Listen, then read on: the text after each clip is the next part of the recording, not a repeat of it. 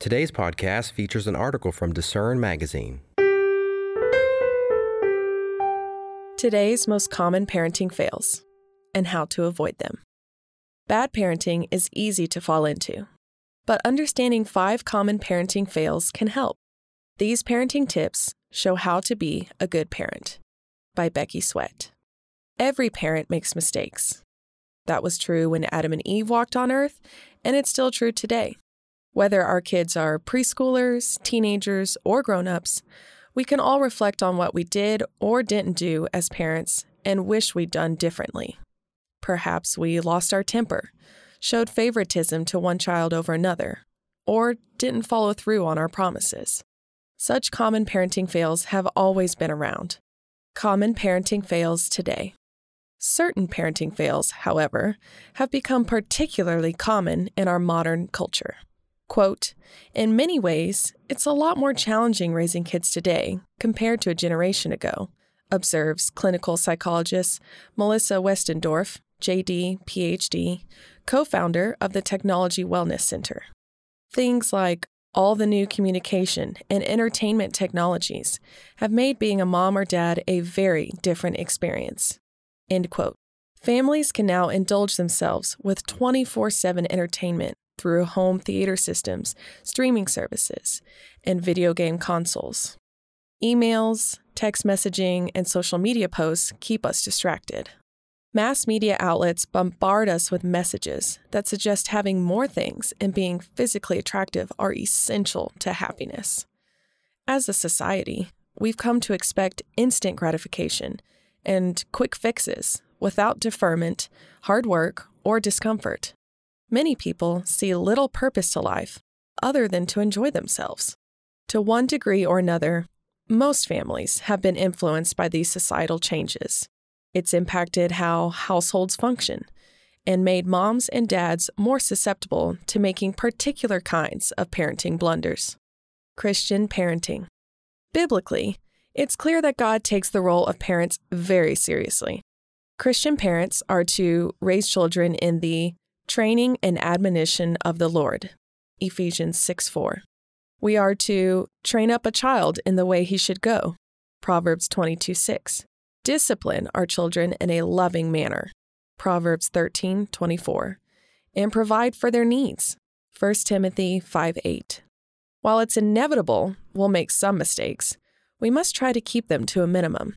To do so requires us to be more intentional about how we parent and to recognize what's going on in society and how it's affecting our families. The truth is, most parenting blunders are preventable.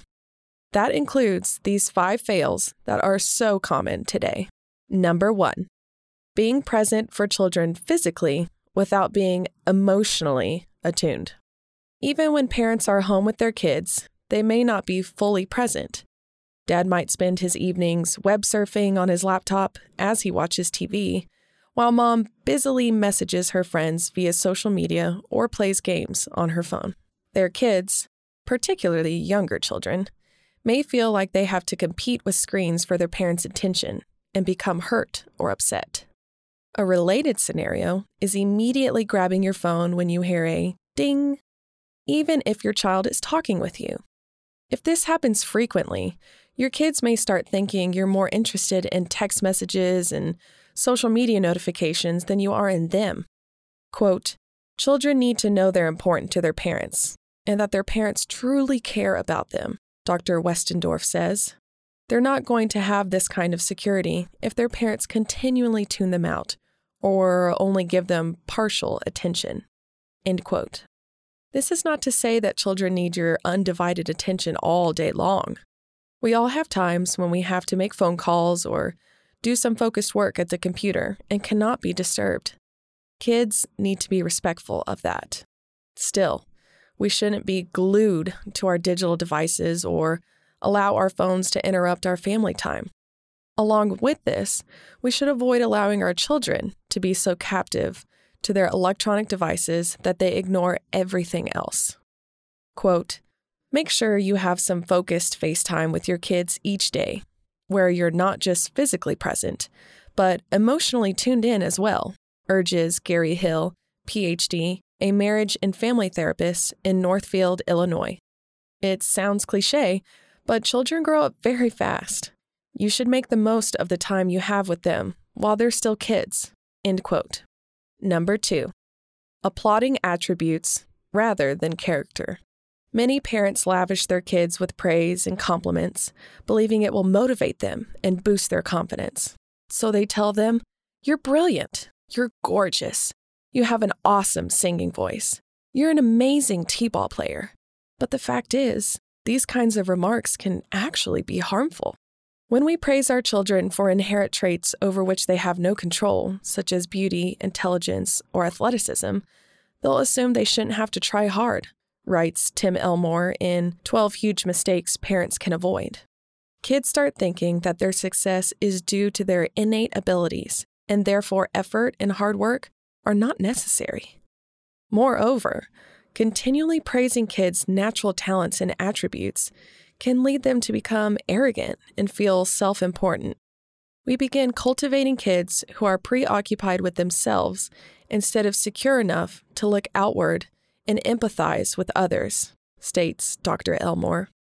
Praising girls for their physical beauty reinforces what media and society tell them that their appearance is their most important quality. Instead, they need to be taught that a person's inner beauty, character, is what's most important to God. 1 Peter 3 4. To be an effective form of encouragement, praise should primarily be directed at your children's effort, perseverance, positive attitude, and good behavior choices, not fixed inborn qualities. This encourages them to work hard and reinforces strong moral character. Telling them, I'm impressed at how much time you put into preparing for the play, means more than, wow, you're a great actor. It can be okay to acknowledge beauty or natural talents, but that shouldn't be the focus of your praise. Number three, overindulging them. Too often, we give kids what they should buy for themselves. We cave in and buy them the toys, electronic gadgets, or designer clothes they've been begging for. Maybe we think we've fallen short as parents, so we try to make up for it by loading our children with gifts. Some kids never have to wait and save up the money to get what they want. Some parents don't even ask their kids to do household chores. These are big mistakes. Studies have shown that giving children everything they want can foster an entitlement mentality and teach them to be materialistic and expect immediate gratification. Quote, Children need to understand what it means to work hard and make personal sacrifices to get what they want, Dr. Hill says. If everything's always given to them, they won't develop the incentive to work hard to achieve goals. End quote. You should provide for your children's needs, but don't finance all their wants. Be selective about how many of their requests you grant. Require your kids to make an effort to obtain at least some of their wants on their own, perhaps by doing extra household chores or doing yard work for a neighbor to earn money, rather than purchasing the items for them. This will help curb feelings of entitlement and make your kids personally responsible for achieving their desires. Number four, not establishing boundaries.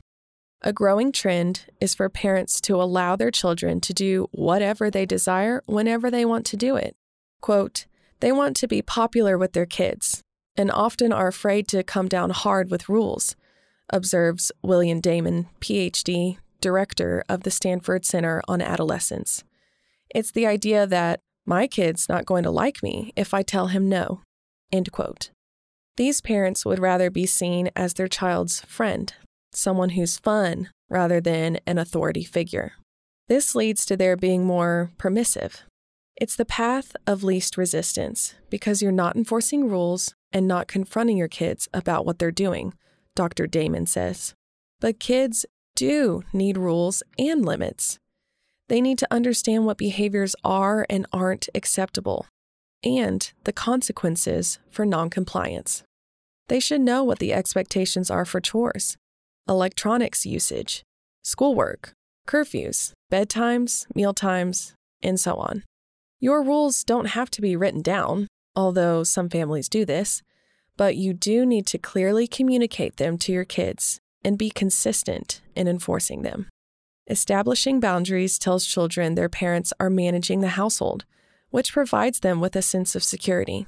A benefit to parents is that over time their children are less likely to argue, talk back, and whine. Ultimately, family rules teach children a valuable lesson that it's not okay to do whatever we please. There will always be rules for the welfare of the community and for our own good. Kids who grow up with boundaries learn that it's normal and necessary to submit to authorities. Hebrews 13:17. That includes complying with teachers, bosses, police officers, airport security agents, and most important, God. Number 5. Shielding them from the realities of life. We don't want our kids to suffer. If we see them hurting or headed for trouble, our immediate inclination is to rush in and remedy the situation for them. So, we confront the person who made our child cry, call the coach and insist he give our son more playing time, or do the science project for our daughter after she's procrastinated for a month. Young children may truly need their parents to intervene on their behalf, but as kids get older, they need to start learning how to face problems on their own. It's a mistake to try to shield older children and teens from all adversity. We must let them face difficulties now to prepare them to live as adults in this world. When we hurt, we can learn important truths about ourselves and about others, truths that will be beneficial later in our lives. Pain is actually a necessary teacher, writes Dr. Elmore. Offer your kids guidance for how to cope with their difficulties without telling them what to do. They may be dealing with the consequences of their own mistakes or concerned about how a global problem, such as the COVID 19 outbreak, is impacting them. Explain that trials are to be expected, 1 Peter 4:12, and that they are opportunities for building character, Romans 5 3 through 4. Prayer of parents. It's not easy being a parent in a world headed a totally different direction than the way of life outlined in the Bible. The parenting fails in this article may actually be considered normal in our modern culture, but we can pray for and receive God's help. We must stay close to God so that we avoid society's parenting pitfalls and succeed in raising the godly offspring He so desires. Thanks for listening. For more information from today's featured article, visit lifehopeandtruth.com.